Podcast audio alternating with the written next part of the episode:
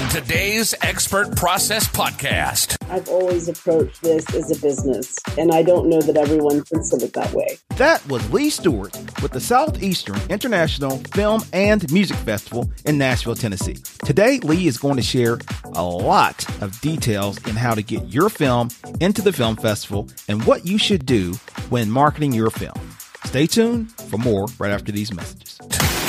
Do you know six in 10 businesses will fail within the first five years? First five years? Or 43% of Americans need a side hustle just to make ends meet? Just to make ends meet? Or that it takes 10,000 hours to master any subject? Any subject. Welcome to the Expert Process Podcast, where we cut the time to mastery in half with our seasoned pros. And now, from Atlanta, Georgia, broadcasting worldwide. Worldwide. Here's your resident expert, Durante Smith. Happy New Year. We are now in 2020. We have just started a new year. We've just started a new decade. And I'd like to welcome you to the Roaring 20s. Now, this is the Expert Process Podcast, and I'm your host, Durante Smith. And it's my job to interview some of the most hardworking, highly successful professionals on the planet. This show follows a 12 week online masterclass at theexpertprocess.com, where you'll learn from start to finish what it takes to make it in your industry, as the program is chock full of professional advice, resources, and even industry contacts to help you get to the next level in less than half the time.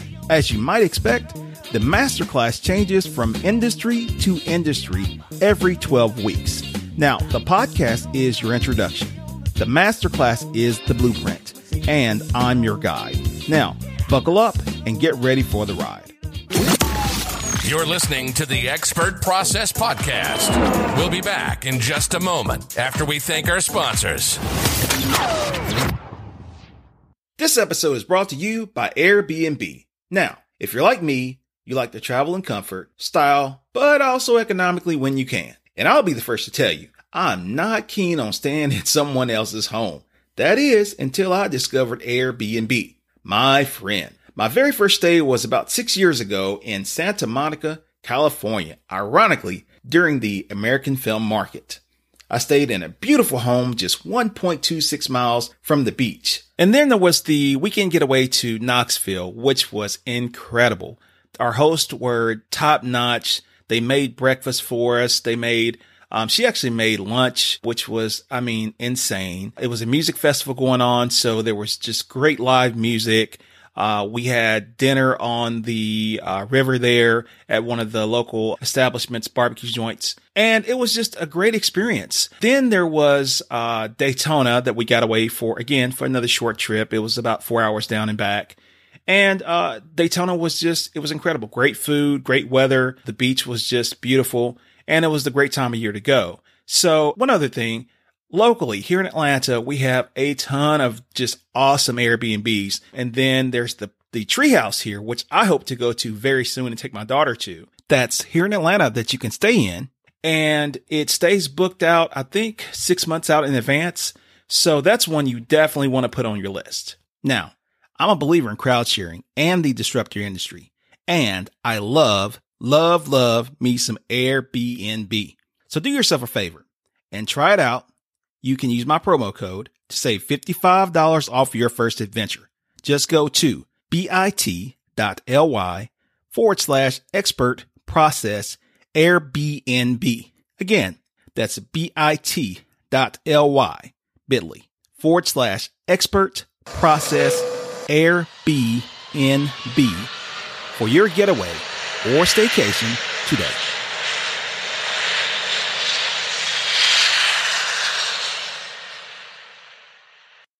Okay, everyone, welcome to the show. A good friend of mine out of Nashville, Tennessee, Leigh Stewart.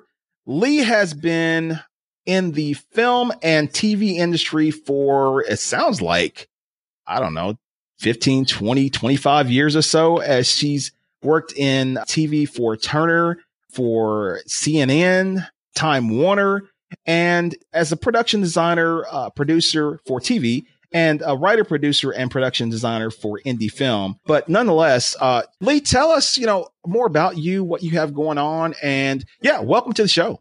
Thank you, Durante. Thanks for having me. What a great show. I'm honored to be on your show.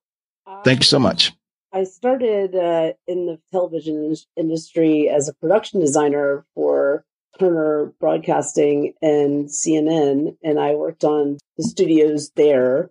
And then I went back to get a degree in business and majored in information systems. And I was, I guess, lucky. And also, you know, I worked hard and I was tapped to spearhead the integration of television to the web.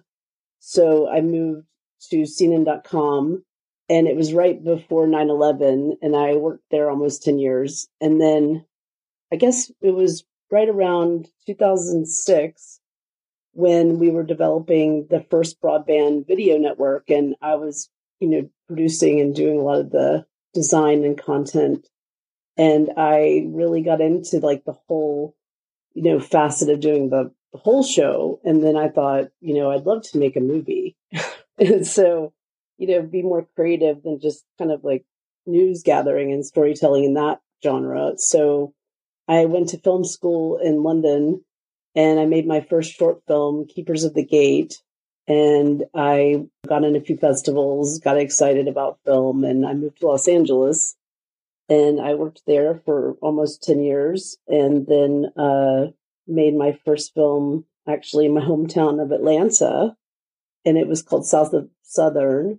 And then I ended up working on a short film about Paradise Garden, which is a full garden environment in North Georgia to help preserve it. And that turned into a feature documentary film. And I'd worked on documentaries in the past and I'd worked, you know, doing kind of a documentary style broadcasting, doing news.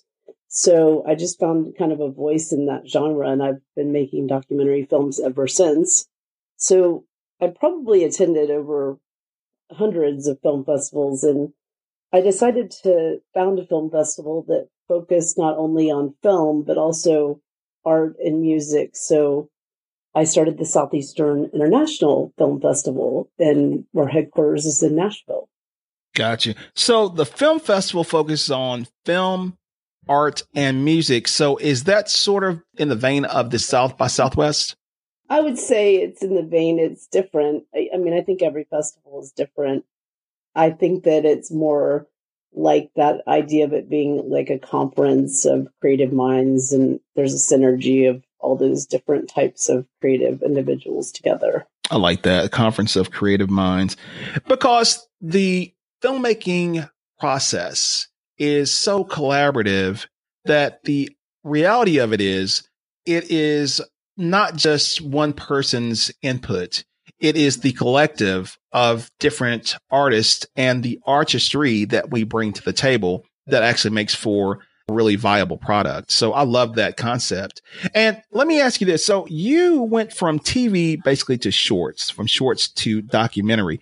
Those are really very different genres or very different, um, now really what you would say is probably platforms. So how was that moving from television to the idea of doing a film and doing films, right? And then moving over into the documentary space. How was that? Well, making my first film was a challenge just because, as you know, as a filmmaker, and it is something that you're not going to expect how difficult it is to pull it all together. Yes. And then once you do, you you learn a lot and you realize what you would do and wouldn't do. And I I would say as I continue to make films that I continue to do that. You learn every time you make a new creative project, I think. But I did kind of skip over when I went to Los Angeles, I had no real film experience except for the film that I made. So I started working on sets as a production designer because that's something I'd done a lot mm-hmm. of. And then I moved my way into being a producer and writing. And then I decided, you know, I'd like to do my own project. And I wrote my first script. Gotcha. Let me ask you this. So, for a lot of our listeners, I would like to take a moment to define the term producer because a producer literally can be, as you know, anything. But in respect to Right. your experience on TV sets, juxtaposed against your experience on film sets, how would you define a producer? Because we have folks that are aspiring to be television producers, um, and then also film producers, not really understanding that they are different. Maybe there are certainly comparisons or their commonalities, but they may not. they may not really realize that there's a pretty Well, distinct yeah. difference between the two. So, how would you clarify that or classify that? That is actually something that people probably don't realize. It, well, in television, it's a much more structured setup because you're filming in one location, you're produce, you're creating this show or content in one location on a consistent basis, and there are teams of people dedicated to different projects and shows. So the producer in television has a very certain role in a very certain place. In a film, you could be a producer that simply gives money. You can be a producer that is a consultant because you have an expertise. You could be a producer because your show or your film was your idea in the beginning and they added you on. Or you could be the producer like I was that you work really hard to kind of pull everything together. And it's a exciting and tireless job. Yes, and the producer sticks with the film all the way through post production, but as I've come to learn, they also are attached to the film uh, during marketing and distribution, simply because if the film doesn't get picked up, then the producer's name half the time or a lot of the times it weighs on their credibility. It's probably a better way to say that. So is that your experience as well? You're listening to the Expert Process Podcast. We'll be back in just a moment after we thank our sponsors. Hello. Daddy, may I come in? Sure. What's up, sweetie? I just want to say thank you to all your listeners who support my entrepreneurial endeavors. Ooh, nice vocabulary. It just means business, Daddy. Oh, I know. Well, thanks to everyone who supporting my business. That's awesome. And you can find me at All Things Madison or thirsty.diva.me. And your motto? We love you just the way you are. Oh, Maddie, that's so sweet. Oh, Daddy. Too cute. Now back to the show. Yes, it is my experience. I worked as a producer on a documentary called State of Control about the humanitarian Mhm. crisis in Tibet.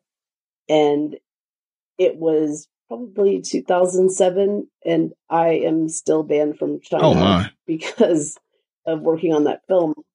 So I think that everyone should really be aware that when you sign on for any film, whether you're a director, writer, producer, you're going to be attached to it for a pretty long time. So you better be excited about that content, the project, and you know, we all keep going and do different things, but you know, it, I think every project is going to be part of you know your career, your legacy. I. Yes, I agree. And I don't have the girth of experience when it comes to features that you do. Um, I I wrote, directed, and produced uh, my first feature a few years ago.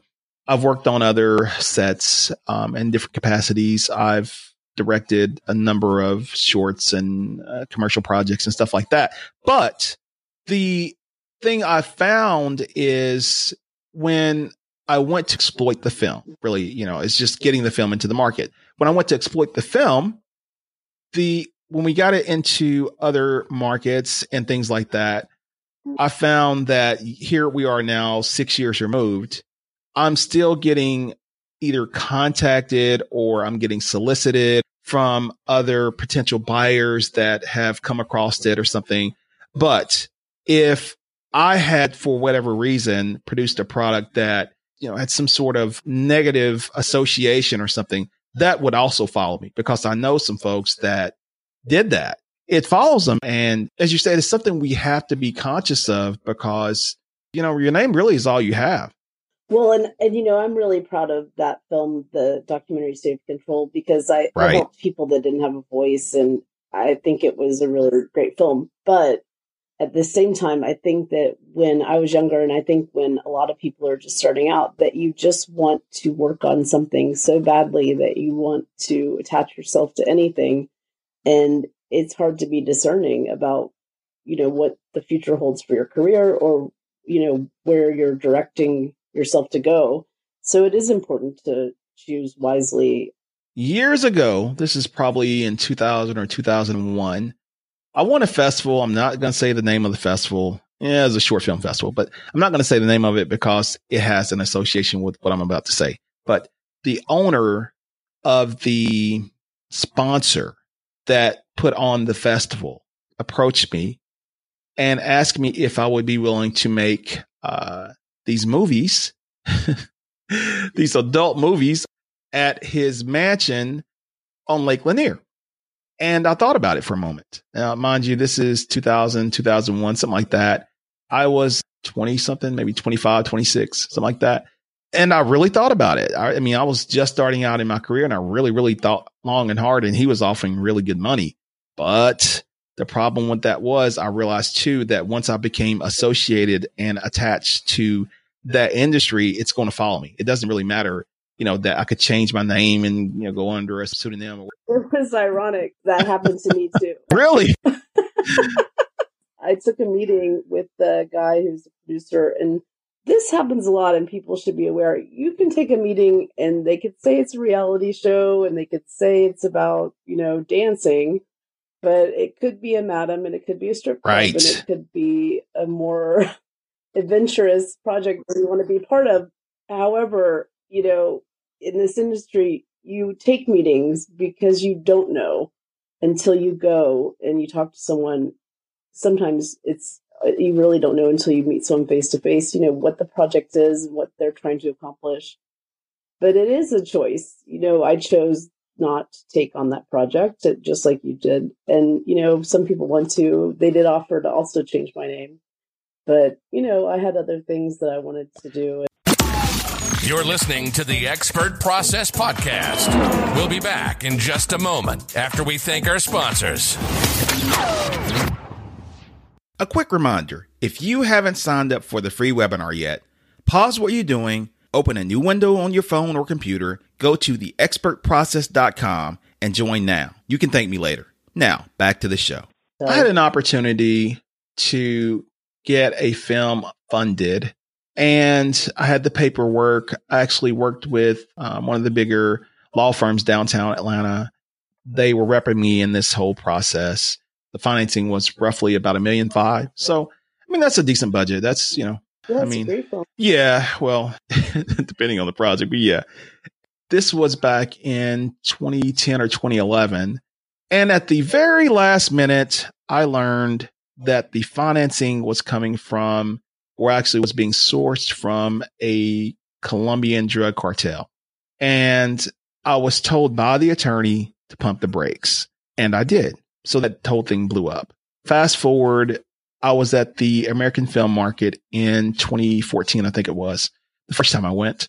And I met a producer, really big, well known producer. And I told him that story. And you know what he said? He's like, well, why did you pass the money up? And I was like, well, I mean, it's a drug cartel, man.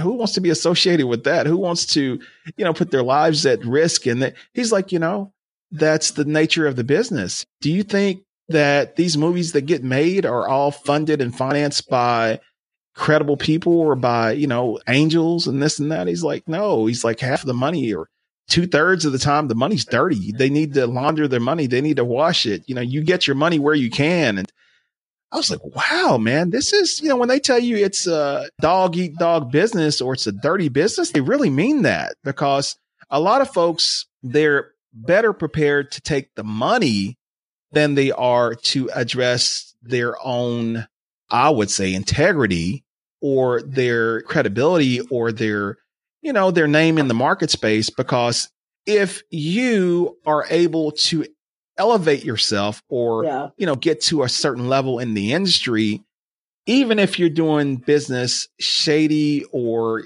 in a really low way of doing business for example a harvey weinstein right there's still a certain amount of clout and a certain amount of exaltation and a certain amount of respect that you're going to earn simply because you have this litany of projects behind you. You have this laundry list of calling cards. You have this IMDb profile that reflects all of these different things you've been able to produce. So I said that to say when you're starting out, the opportunities that will come at you, especially if you're good, you don't necessarily know what they are. You don't see them up front. And it's so funny that you say you had a similar experience with the adult industry and whatnot. But the flip side to that is I can assure you, you and I are not alone. We're not the only ones that have had that experience, but turned it down. But there are probably a lot more that just said, you know what, screw it. I'd rather take the money and just deal with the consequences. Well, and they even joke about it in, in the show Entourage on HBO when the director of the film takes on him. He's doing a adult film directing to get money in between projects. I think it happens all over the industry, you know, you know, in terms of you have a lot of different choices, but ultimately it's your choice what direction you want to go. And I, I think your your career goes really well if you choose a high road and you take the line of integrity and you try to focus on the work and and doing the best you can instead of kind of like chasing the money. Yeah, the- it tends to come back to bite you in the butt. That's yeah. been my experience. The folks that I've seen that have taken that route, you know, once you make that decision, just understand that decision is going to follow you. It doesn't really matter how much you try to separate yourself from it. It sticks with you. It's like stepping in dog poo. It sticks with you until you try to get it off. And even then there's residue. so. Well, it's true. But you know, also about this industry, I mean, it's very competitive and there's a lot of kind of elements that come with that. At the same time, I think that you can reinvent yourself. You can keep going in a different direction and, you know, kind of erase your young mistakes probably. I mean, it's just really about, you know, having a compelling project and figuring it out. Because I think it's a journey. It's, you know, I often call it a roller coaster because there are a lot of ups and downs that you kind of figure it all out eh, as you go and then you get better and wiser and it's great. I don't know if you've seen Joker yet, but my God, this guy's performance in Joker, first off, in my personal opinion, Joaquin yeah, he's amazing. beat Heath. And I don't say that lightly at all. Heath was my all time favorite. But man, this guy in Joker, his character was so compelling that by the end of the movie, I was rooting for him. You know, that's for an actor to convey that sort of emotional connection to the audience to a point of where he is the villain, but you sympathize with the villain by the end of the film, to me, says it all. Did I don't know if you saw a speech or not. Globe yesterday or the day before. He did. Yes, he did. But I don't know if you saw a speech or not.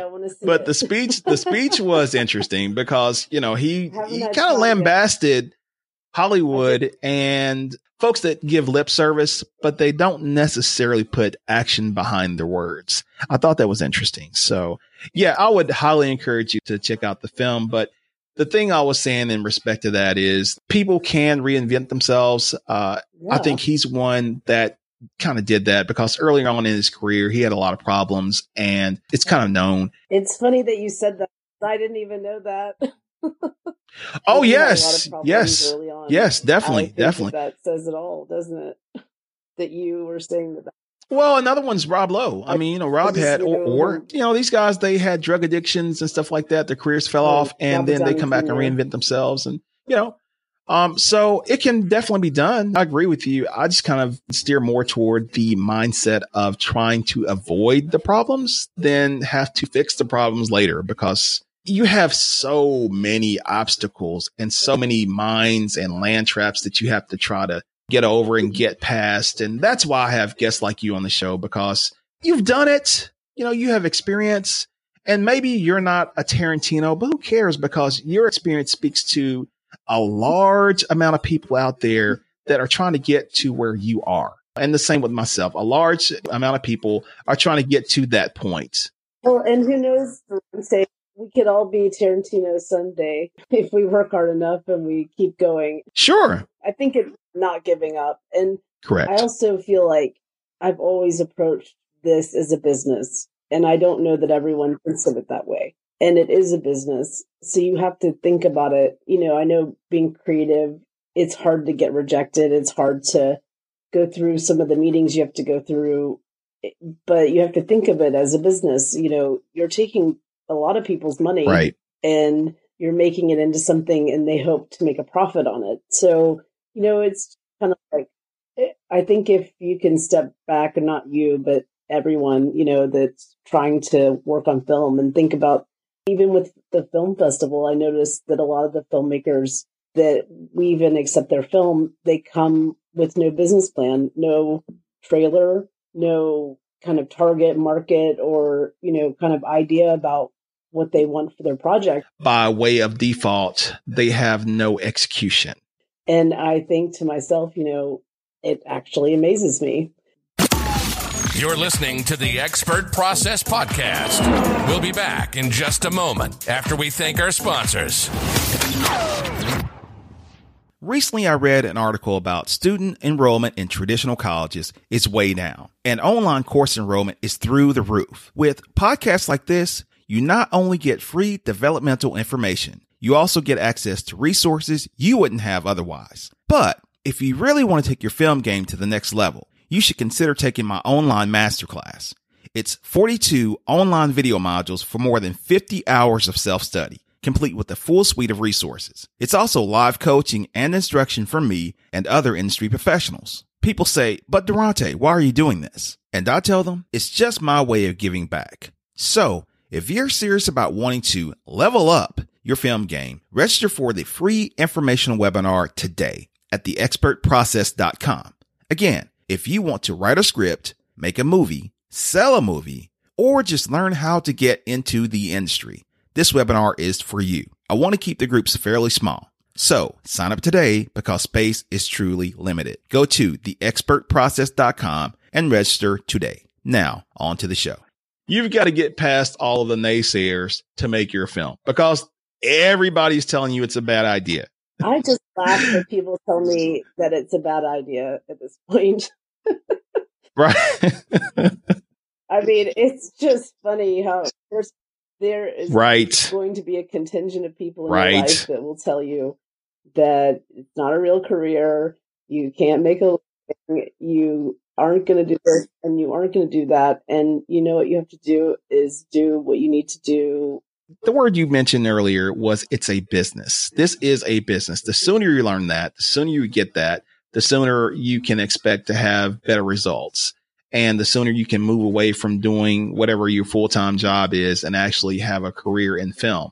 But again, all that stuff, it takes the understanding or maybe even the education to know that it's a viable thing, but it takes the work, time, energy, and effort and education to, you know, to do that. But let me ask you this. So with regard to the festival, because you mentioned the festival and you're a festival head, um, what, so what are some tips that you would give to folks that want to get into your festival and have success while they're there? I think that the best thing that you can do to get into a film festival is to spend a lot of time writing a really great script, make a compelling project, and you know, even if you don't have the money, as long as you put it together well, you know, that it tells a story and it has a beginning, middle, and end, or it's Quentin Tarantino esque and works. Uh, I think that uh, you have a chance to get in any festival. One thing I will say, and I'll go back to the business part, is that you know when you're finishing your film, you have what like you have a few months to really like get it going, get the momentum. You know, you need to write a business plan for your film and you need to target certain people that would be interested in your film and certain festivals that might play your film because they specialize in you know different uh, content subjects that are related to your project i think a lot of people just say oh i'm going to enter this this and this for whatever reason that they choose or whatever kind of reputation that some festivals might have but I think that, you know, with mine, it's, it's set up so that it's easy to network and you have a list on the website of who's going to be there and who's speaking, who's playing. So, you know, if I was looking at my own festival, I would say, you know, I'd target, first of all, I've noticed that this has been eight years now that a lot of filmmakers come to the festival and just watch their own films and they bring a bunch of their friends and they don't watch anyone else's film. They don't attend the workshops. They don't go to the concerts, which surprises me on a level because I couldn't imagine doing that. But I think that it's smart to think of a film festival kind of like a doctor might think of a medical convention. You know, you're going to meet like minded professionals. So, you know, look at and see what they're doing and talk to people and, you know, meet anyone that you can. These relationships, if you maintain them, they can pay dividends by simply the amount of exposure that you might get. You might get an additional, you know, additional education, or they can be a resource in helping you grow your career. Conversely, you can also be that person that can help spawn someone else's career or provide connections to resources or even be that resource. So I find that to be kind of a two way street. It's kind of give and take, but I've had a lot of success in as you say, networking at the film festival and going into it with the right mindset because that was a really great example. It's, you know, hey, look, this is just like a doctor or an attorney or, you know, uh, some other professional going into uh, a conference to network, to make those business connections and to foster and further your career. Because if you go into it with that understanding and that mindset, then your approach is different. Yeah, I think so. I feel like it's really, I mean, it's about being present in the moment. And I think that if you're a creative, a lot of times you don't think about the business side. You're listening to the Expert Process Podcast. We'll be back in just a moment after we thank our sponsors.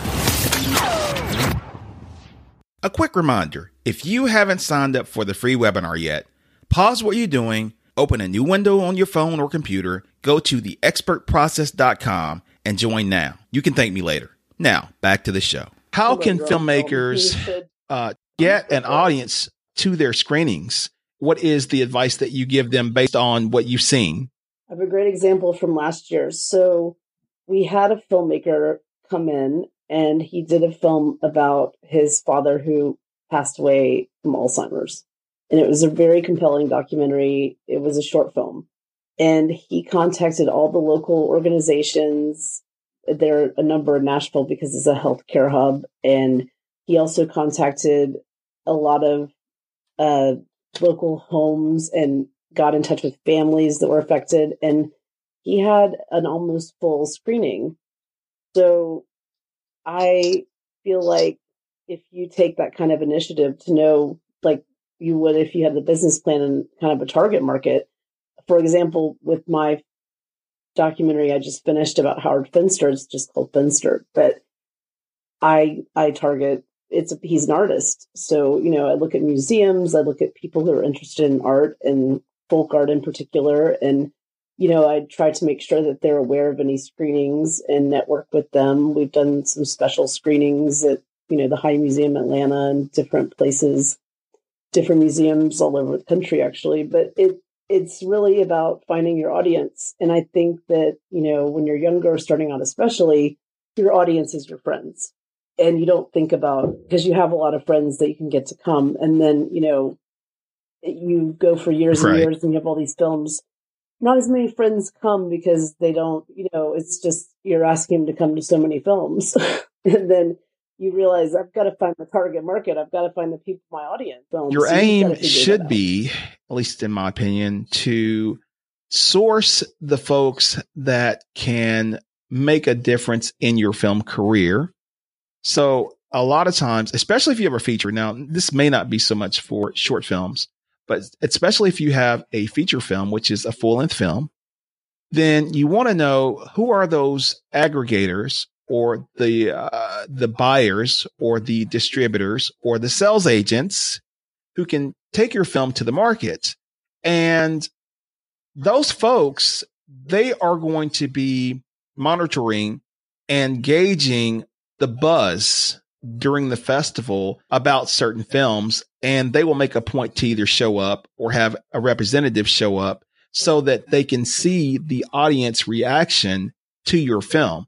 So here's the thing I want to try to hone in on. The more work you can do upfront to help secure an audience for your film, the better it's going to play to the film buyer or the person that you want to influence that can make a difference with your film. Because if you have an empty theater, no one knows about the film, that does not resonate well for your film. It doesn't mean that they wouldn't show up, but it just means that your odds of success significantly decrease. Would you agree with that? Or does that sound, you know, accurate? I think so. I agree that you're going to have a buyer or someone like a sales agent come to a festival. They don't necessarily want to advertise that they're there because then they'll get bombarded. Right. A lot of times they come to see, like you said, a project that has a lot of buzz and they want to see the film. They want to see how it's being received. And that's to put all the pieces in place for them to see what they need to see to approach you. Yes. Um, and that's not to say, I mean, it could go a lot of different ways. This industry is not, it's not as simple as just, you know, if you do this, you get that. It's a very kind of tangled web we weave, but at the same time, you, you have the best chance of success by having your film screened by audiences, making sure to promote it and putting yourself I think Denzel said it best. He said the success in film is the combination of luck, timing, and opportunity. Watching mm. all together.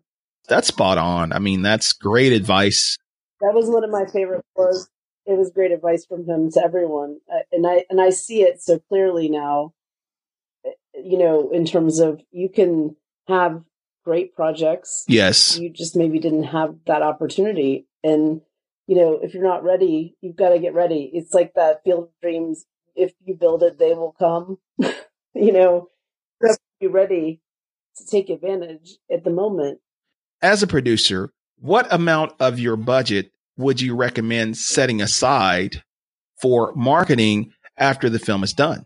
Think about this. Also, you have a film festival. So you know the whole film festival side as well and getting your film to market because you've gotten your film out in, in, uh, in different markets and whatnot, gotten it sold. So having that perspective and point of view. I mean, marketing is one of the most important line item expenses of a film. And a lot of filmmakers end up running out of money in post production and they don't have a lot of money for marketing left over. So I think that you know, knowing what I know, hindsight's twenty twenty. It's twenty twenty. Yes, and you know that doing it today. I would, of course, set aside probably a good portion, maybe like twenty five percent of my budget for marketing. The end of the film yeah, that's, the most oh, important. Oh Jesus! You can't you can't run out of gas. And I did and, that. You know, that's my story. We've all done that. It's easy to do because you can work so hard you're on a treadmill and with doing something with nothing. And then you know by the end if you you can't get to that place it's very frustrating and challenging. And that's why i think a lot of people in the industry for that reason. You're right. I was fortunate enough to go out and find an investor you know after we got through the first phase of production. We got through our production we got the movie in the can and we were in post production when we ran out of money. Now that should not be a surprise to anyone because I shot my film on $5,000. So that, that really wasn't the plan. But once we got into post, the folks that uh, had committed to the film, a lot of them got higher paying gigs and opportunities and they bailed. And I'm not mad at them because if I were in a similar situation, I wouldn't say I would do it, but I'm just saying I can understand. But that said, it left me in a pickle and it took a while to go and find or source this investor. And it took about a year, honestly, but we found them. We were fortunate enough to find them. But this is what happened. When I went to ask for the money, I wanted to keep the amount as low as possible because I said, you know what? I know how to market a film. I know how to, you know, use social media. I know how to do this. I know, I know how to do that. I only need $500 to have a good marketing campaign. And no, no, no, that's not true. And when the investor came back to me, he's like, well, you know what? I appreciate what you're trying to do and keep the commitments low on your side. But I would tell you, why don't you ask for more money? And I was only asking for $15,000. He's like, well, how about 200? like, no, I don't want to be on the hook for $200,000. I don't want to, you know, and what am I going to do with that? Because that's a lot of money that I don't need to get the film made. But see, as you just said, in hindsight, had I known what I know now, I could have used that extra $185,000 to have a really serious marketing campaign that could have really put this thing over the hump and on the map. But again, you live, you learn, and Definitely. and you learn from folks like Miss Stewart who gave us her time today, and we really sincerely thank exactly. you for all of the the girth of knowledge that you shared with us. Uh, we thank you for your patience in allowing me to get this set up because we've been kind of going back and forth now for about a month or so, and I'm coming to learn that is just the nature of this business because we're all so busy. And I really do appreciate you giving us your time today. But we made it happen. It's very exciting. well, I appreciate your support of the Southeastern International Film Festival, and I hope that others will come join us in Nashville this year. It'll be around uh, September. I would like to broadcast a show from your festival. What do you think of that? Wouldn't that be cool? I love that. Let's do it. It would be great. You have about you know hundreds of filmmakers to interview. Yeah, no, we can do, can do that. we can pre we can mm-hmm. pre-schedule only only the ones that are are responsible enough to pre-schedule we'll figure it out. But I I would love that. If, I'm all uh, about it. So Deronte, that's very offer. I will take you up on it. You'll have to come do this. I would love it. Okay, and then it's all of your social handles, your social media handles, they can find you at Southeastern Film. Now that's Twitter, Facebook, IG, I guess pretty much any, any other that's social media it. handle that you have. But if they want to connect with you, they want to reach out to you, um, they can do it that way. And then what I think the other thing is I noticed basically all these film festivals now. Are you guys on Film Freeway? Is that correct for your submissions? I'm on Film Freeway, and I'm also on okay. Withoutabox. Without a Box, yes. And you can submit the website.